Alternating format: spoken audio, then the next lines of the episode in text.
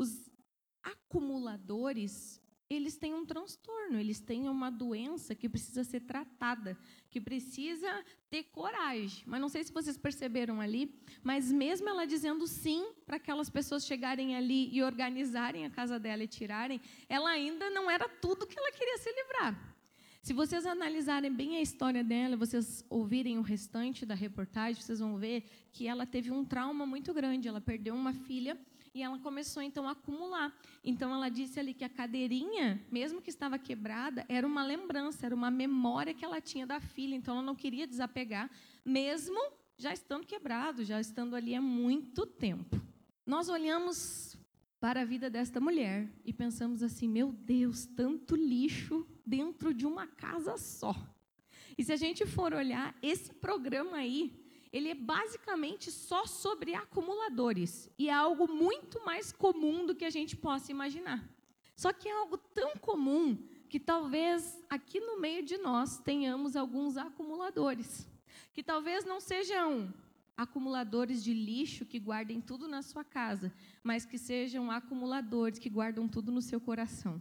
Acumuladores que guardam tudo e diz: Isso aqui é meu, isso eu não desapego, isso aqui eu vou guardar para mim e não quero entregar para ninguém.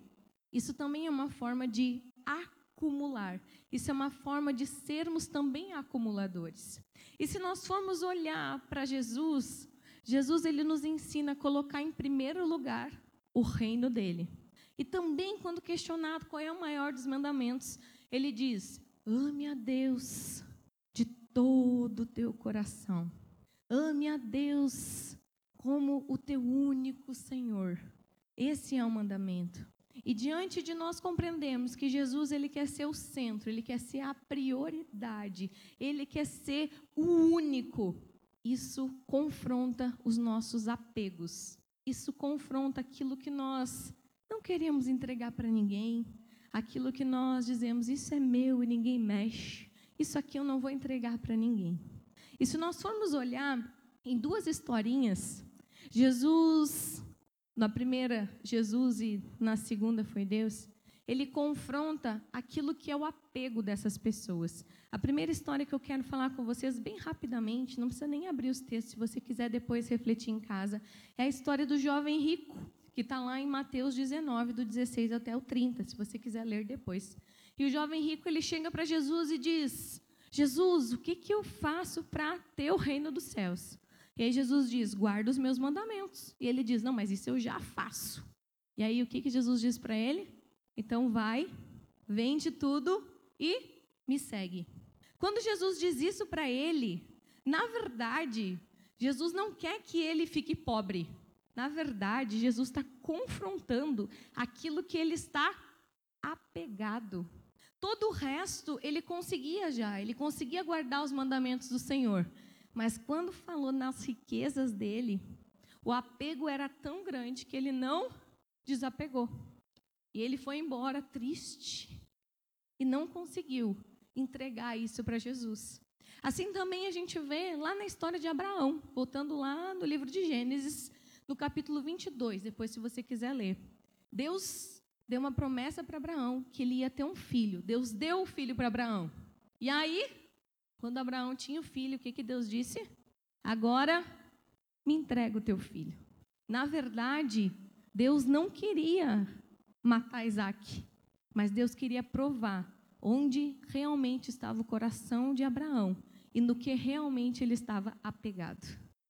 Nessas duas histórias, é como se Deus estivesse nos mostrando que Ele quer totalidade na nossa entrega, Ele quer o nosso coração por completo, completamente voltado e entregue somente a Ele e somente para Ele. Amém? Então, nós vamos dar uma analisadinha nesse texto aí, que nos fala sobre tesouro. E o que é um tesouro? É o Kiko, né? Tesouro! Às vezes, quando a gente olha esse texto e olha e pensa assim, o que é um tesouro? A gente logo pensa em dinheiro, né? Mas se nós formos analisar, e eu procurei no dicionário o que quer dizer tesouro. E tesouro é um conjunto de riquezas de qualquer tipo. Então, tesouro pode ser várias coisas. E se nós formos. Não sei se vocês gostam de ver o filme, eu gosto bastante de ver filme. Tem alguns filmes, ah, tem aquele filme da. Acho que é Família Buscapé, sabe? Que eles moram bem no interior, daí eles recebem uma herança e eles vão para a cidade grande, faz um monte de besteira na cidade grande. Vocês já ouviram esse filme? Então, o que, que acontece? O tesouro daquela família, o qual eles receberam, não era só dinheiro, mas era propriedade, eram joias, eram várias coisas. Eu vi um filme esses dias que era um desenho, né? Que agora eu vejo desenho com o Levi, que a família morreu e o que deixou de herança era o cachorro. Encrencão é o nome do filme. Então, o tesouro, ele é tudo aquilo que é valioso para alguém. Tudo aquilo que é muito valioso é o tesouro. Às vezes o nosso tesouro não é algo material. Às vezes o nosso tesouro é algo que estamos muito apegados e que ali está o nosso coração. E eu li esse texto lá no Evangelho de Mateus. E agora eu quero ler esse mesmo essa mesma história, esse mesmo trecho lá no livro de Lucas.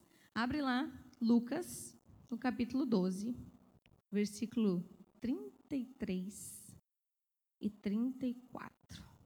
Então diz assim: Vendam o que têm e deem esmolas. Façam para vocês, guardem essa palavra, bolsas que não se gastem com o tempo, um tesouro nos céus que não se acabe, onde ladrão algum chega perto e nenhuma traça destrói. E aí o versículo 34 Pois onde estiver o seu coração, ali também estará o seu tesouro. Muitas vezes eu li o texto de Mateus e eu não conseguia compreender muito bem, porque para mim era muito lógico que fosse ao contrário. Porque diz assim, ó, onde estiver o teu tesouro, ali está o teu coração.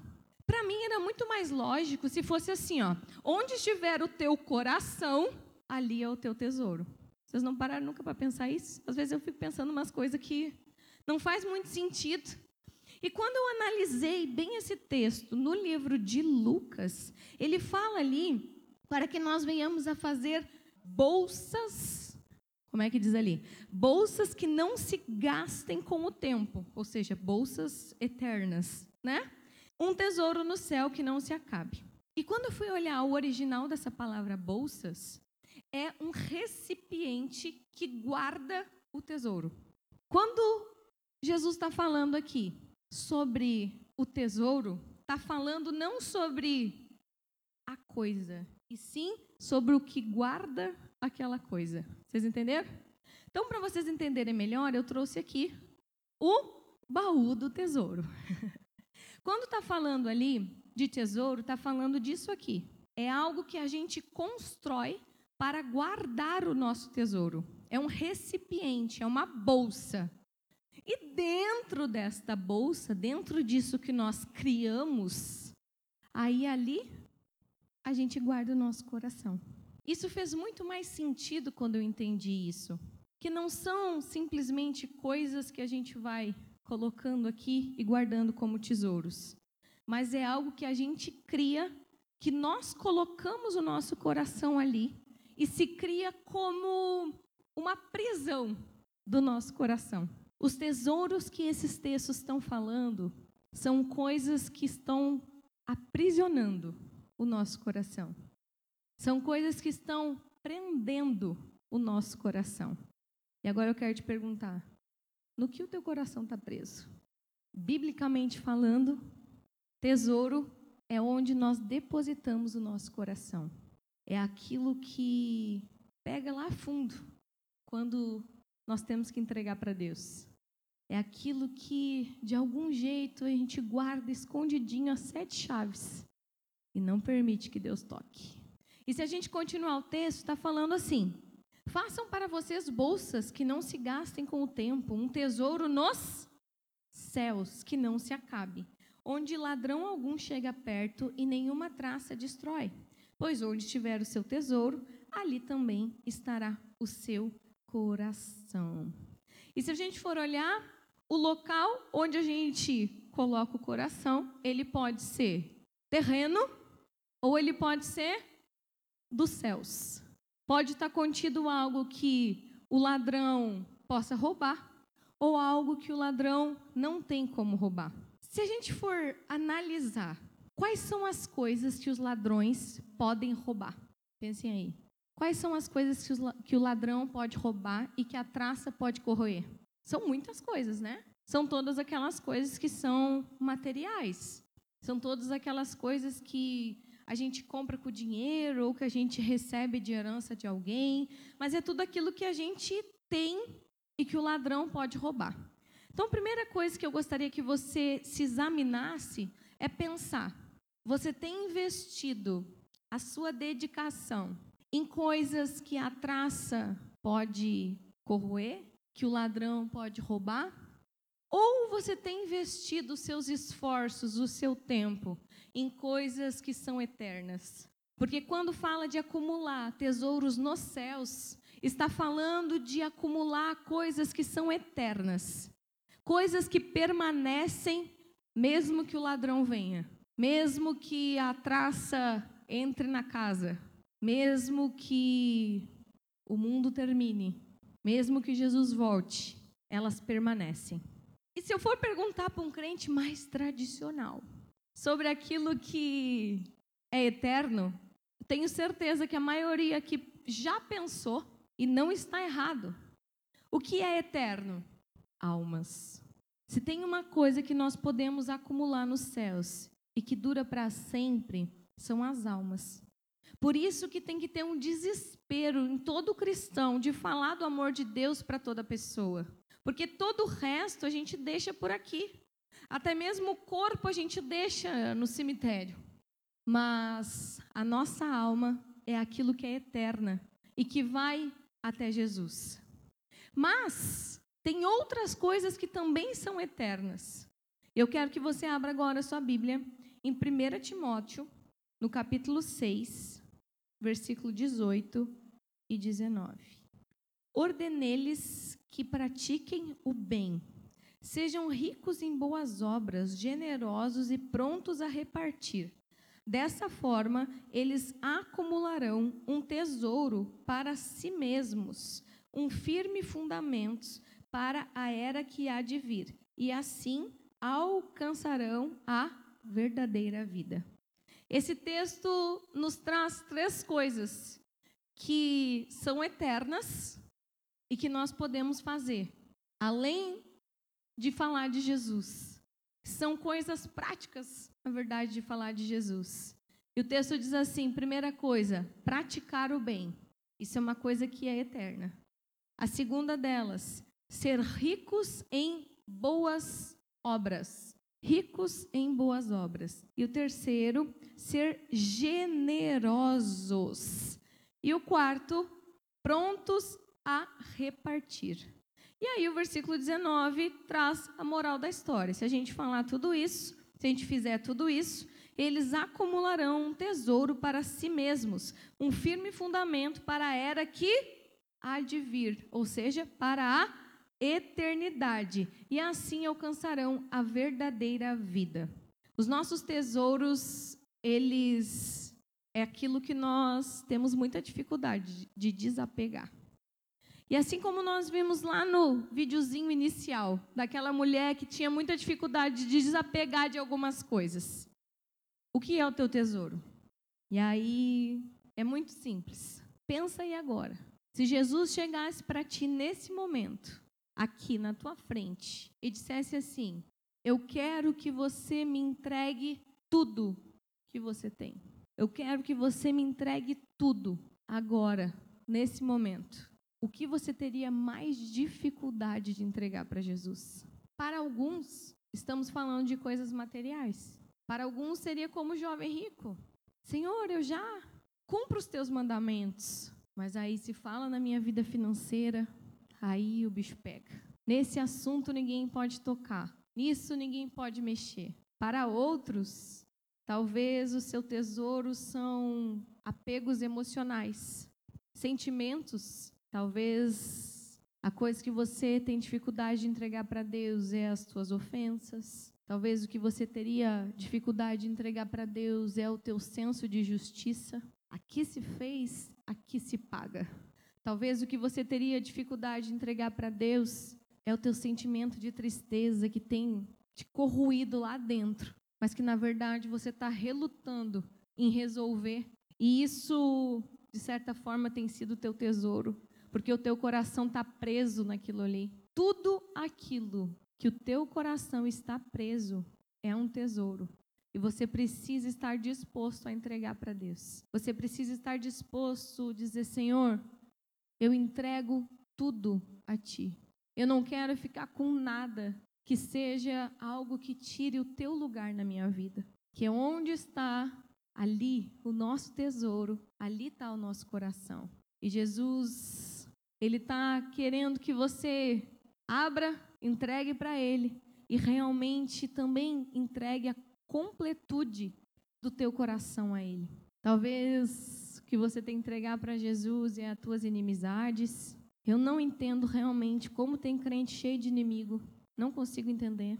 Crentes com sentimento de escolha das pessoas. O primeiro mandamento é amar a Deus de todo o teu coração, de toda a tua alma, com todo o teu entendimento, com todas as tuas forças. E o segundo é amar o teu próximo como a ti mesmo.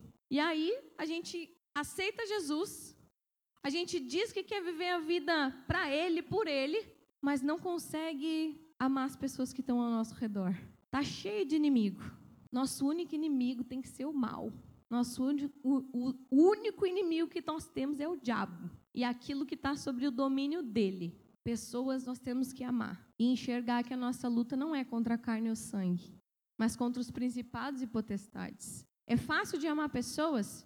Não, mas é um mandamento.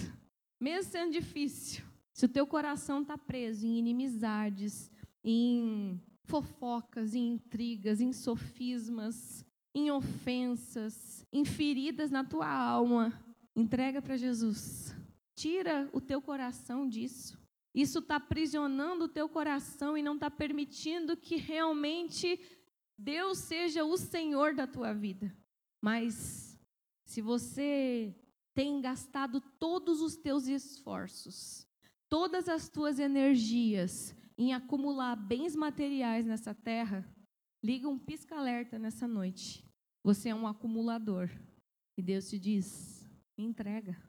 Aquilo que nós gastamos a nossa vida, aquilo que nós gastamos o nosso esforço, aquilo que nós colocamos todas as nossas energias, aquilo que realmente nós amamos, aquilo que nós temos dificuldade de entregar, aquilo que nós temos dificuldade de deixar Deus tocar, isso é o nosso tesouro. Não é só dinheiro. O tesouro de Abraão era o filho. E Deus quis provar o coração de Abraão para ver se ele amava Deus acima do próprio filho. Deus não pode estar acima da tua família, ou melhor, Deus tem que estar acima da tua família. Deus tem que estar acima do teu filho, Deus tem que estar acima do teu relacionamento. Deus tem que estar acima das tuas finanças. Deus tem que estar acima de todas as coisas na nossa vida. E aí, eu e o Diego estávamos montando essa palavra e num determinado momento nós falamos assim: Deus tem que estar acima da família. E a gente, não, peraí. Isso é uma coisa muito difícil de explicar. Porque família é algo que a gente constrói para a eternidade também. Vocês concordam com isso? Família é projeto de Deus, família é algo muito importante. Porém, não pode estar acima de Deus. Isso me fez refletir bastante o que, que eu posso fazer para tornar a minha família não algo que prende o meu coração, mas sim algo que eu estou construindo para a eternidade? O que, que a gente pode fazer? E aí nós começamos a pensar em algumas coisas. Quando nós falamos ali daquele texto de 1 Timóteo 6,18, está falando sobre praticar o bem, sobre ser rico em boas obras, está falando sobre sermos generosos, está falando sobre nós investirmos.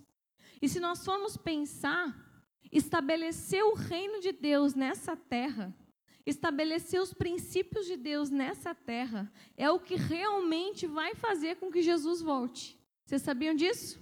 Como igreja, nós não temos que ficar esperando o diabo vir e reinar e vencer a igreja. Como igreja, nós temos que estar trabalhando para que o reino de Deus seja estabelecido nessa terra, para que os princípios de Deus reinem sobre todas as áreas da sociedade, para que aí Jesus volte para nos levar. Esse é o nosso trabalho como cristãos. Estabelecer o reino de Deus. Não é somente falar de Jesus, mas é trazer os princípios de Jesus para dentro de cada um. E através de cada um, trazer os princípios do reino para todas as áreas da sociedade. O que, que nós podemos fazer na nossa família que é eterno? Ter uma família que está com os princípios de Deus estabelecidos. É ter um relacionamento conjugal que os princípios de Deus está sendo estabelecido. É ter uma saúde onde o princípio de Deus está estabelecido. É trabalhar para que o governo tenha os princípios de Deus sendo estabelecido. Porque aquilo que nós construímos, aquilo que nós trazemos, o reino de Deus, seja em qualquer área, nós estamos construindo coisas que permanecem, coisas que são eternas. Mas sabe qual é o alerta? Eu amo meu filho, mas a vida toda dele ele vai saber que o meu Deus está acima dele. Eu amo meu filho, mas ele sempre vai saber que Deus está em primeiro lugar. Eu vou ensinar para ele os princípios de Deus. Eu vou ensinar para ele os princípios do reino de Deus. Mas eu também vou ensinar para ele que eu amo a Deus acima dele. O problema é quando a família tira o lugar de Deus. O problema é quando o marido tira o lugar de Deus. E infelizmente a gente vê na prática muitos casais que se convertem com problemas no casamento.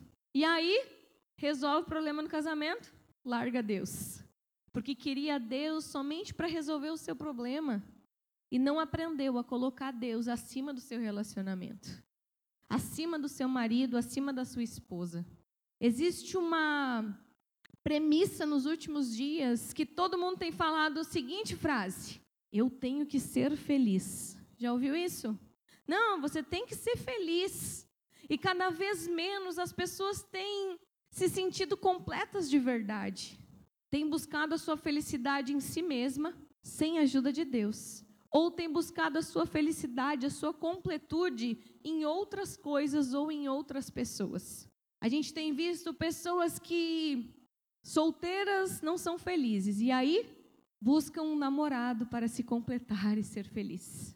Aí, rumo namorado, arruma namorada e ainda não se sente feliz. E aí o que, que acontece? Não, a gente precisa ter um filho, porque um filho vai realmente nos deixar completos, vai nos deixar felizes. E aí tem o filho e nada muda. Não, é porque um filho só não, não adianta, é porque o coração é grande, tem que ter mais. E aí, não, vamos ter mais um filho para se sentir feliz. E nunca conseguem realmente se sentir feliz. A única coisa que pode completar o nosso coração a única coisa que realmente pode nos trazer felicidade é o amor de Deus, é a presença de Deus em nós. Se você não tem se sentido feliz, se você realmente não tem sentido o seu coração completo, você tem que ver aonde está o teu coração. E você tem que desapegar dessas coisas e entregar o teu coração completamente para o Senhor e deixar que Ele te complete. O meu marido sabe que eu amo a Deus mais do que Ele. E que mesmo que aconteça qualquer coisa com Ele, eu vou continuar amando e servindo a Deus. Porque eu não amo e sirvo a Deus porque eu sou casada com o pastor. Não. Eu sou esposa do Diego. Eu amo e sirvo a Deus porque Ele é o Senhor da minha vida, Ele é o Senhor de tudo que eu faço. E é por Ele que eu vivo. Será que a tua família sabe que você ama Deus acima dela? Ou será que toda vez que tem um probleminha na sua família, você fica em casa e não vem ao culto? Será que toda vez que tem um probleminha com seu filho, ao invés de você orar com ele, você ensinar os princípios de Deus, você tem sido um cristão apenas dentro da igreja, mas quando está lá na sua casa, você não ensina a sua família a amar a Deus acima de todas as coisas? É nos pequenos detalhes que a gente vê essas coisas. É nos pequenos detalhes que a gente ensina sobre colocar Deus em primeiro lugar, sobre colocar o reino de Deus em primeiro lugar. Preste atenção. Você tem realmente colocado teu coração nas coisas eternas? Será que você tem gastado os teus esforços, os teus recursos, o teu tempo, as tuas forças naquilo que vai ficar para a eternidade? Ou será que você tem se dedicado completamente a acumular coisas que têm prendido o teu coração e talvez te levado para longe daquilo que é a vontade de Deus para você? Esse tem que ser o cuidado que nós precisamos ter. E quando eu estou falando isso, eu não estou falando que você não pode ter uma vida próspera. Eu não estou falando que você não pode ter dinheiro. Não. Eu não estou falando que você não deve amar sua família, ou amar o teu esposo, ou amar a tua esposa. Não. Eu estou te falando sobre aquilo que pode estar tá te aprisionando, sobre aquilo que pode estar tá te afastando de Deus. Eu estou falando, não é sobre o que você tem, é sobre o que te tem. Ter não tem problema. O problema é quando aquilo ali te tem. O problema é quando aquilo ali se torna a tua prioridade. É quando aquilo ali está o teu coração depositado. O que te tem hoje? No que você está tão apegado que você não consegue soltar, que você não consegue entregar para Deus? Isso é aquilo que o teu coração está preso. Isso é aquilo que está realmente te aprisionando. Tem muita gente que tem acumulado horas e horas investidas em séries da Netflix. Sabe todas as séries, tudo que acontece, né? Abre a Netflix e tem que ver logo a última que foi colocada, porque todas as outras já viu. Mas quando fala de investir tempo no reino de Deus, diz que não tem tempo. Tem muita gente acumulando milhares de seguidores nas redes sociais. E não tem nenhum problema acumular seguidores nas redes sociais. Mas isso, na primeira fake news, perde. Mas isso, a traça pode corroer, o ladrão pode roubar. Mas agora, quando nós acumularmos seguidores para Jesus, isso nada pode roubar. Isso pode vir ladrão, pode vir traça, pode vir tempestade, pode acontecer o que for. Nosso galardão está lá, guardadinho para nós no céu. Use os seus seguidores das redes sociais para transformar em coisas eternas. Use as tuas finanças para investir no reino de Deus, para financiar o reino de Deus nessa terra. Use a tua família para ser pessoas que vão estar sempre levando os princípios de Deus por onde forem. Use o teu casamento para ser bênção na vida de outras pessoas e transformar outros casamentos. Use o teu testemunho de vida, as tuas dores, aquilo que aconteceu no teu passado, como algo para glorificar o nome do Senhor e causar conversão. A questão não é o que nós temos, e sim o que nós fazemos com aquilo que nós temos. Vamos gastar mais tempo preocupados em coisas eternas do que em coisas que não dá para colocar dentro do caixão. em coisas que nós vamos deixar por aqui e que não vai nos causar nada na eternidade. Hoje eu sei que se eu morrer, já vou ter umas pedrinhas lá na coroa. Já fiz algumas coisas para Jesus, mas eu quero fazer muito mais, porque lá no meu último dia de vida, eu quero dizer, Senhor, eu acumulei coisas eternas. Eu acumulei coisas que ficarão para a eternidade. Eu deixei na terra coisas que transformarão vidas. Eu deixei na terra coisas que realmente vão fazer a diferença na vida das pessoas. E eu quero concluir nós abrindo nossas Bíblias no livro de Marcos, capítulo 12, versículo 30 e 31. E diz assim: está falando ali sobre os maiores mandamentos, tá? Ame o Senhor, o seu Deus. E diz assim comigo, ó, de todo o seu coração, mais forte, de todo o seu coração, de toda a sua alma, de todo o seu entendimento e de todas as suas forças. De todo o seu coração, de toda a sua alma, de todo o seu entendimento e com todas as suas forças.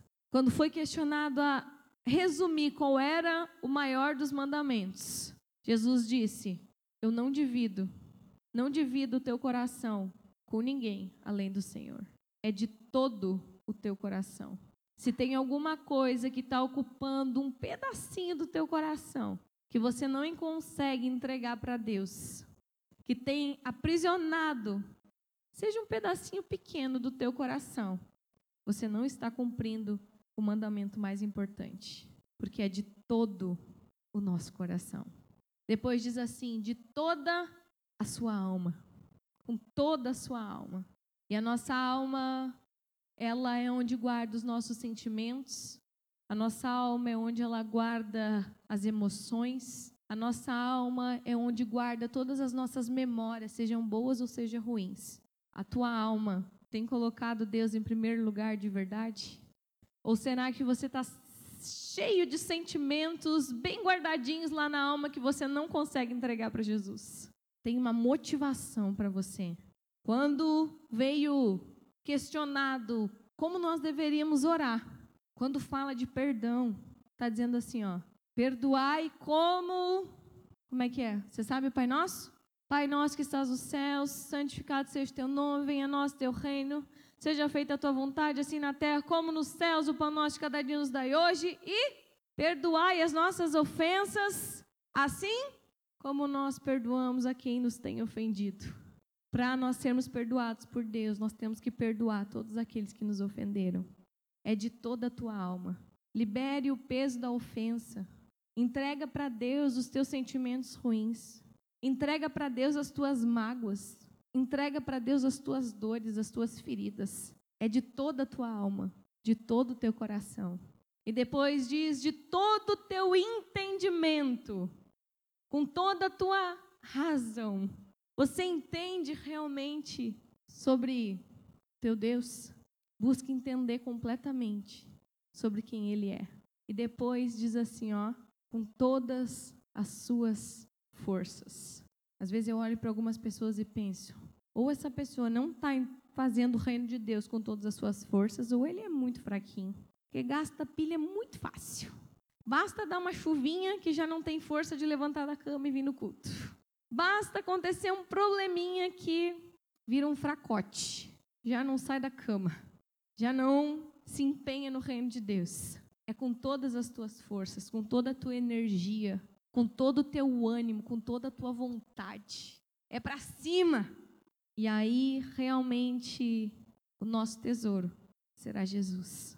Aí realmente, quando nós conseguirmos amar a Ele de todo o coração, de toda a alma, de todo o entendimento e de todas as nossas forças, aí nós podemos dizer que o nosso baúzinho é Jesus.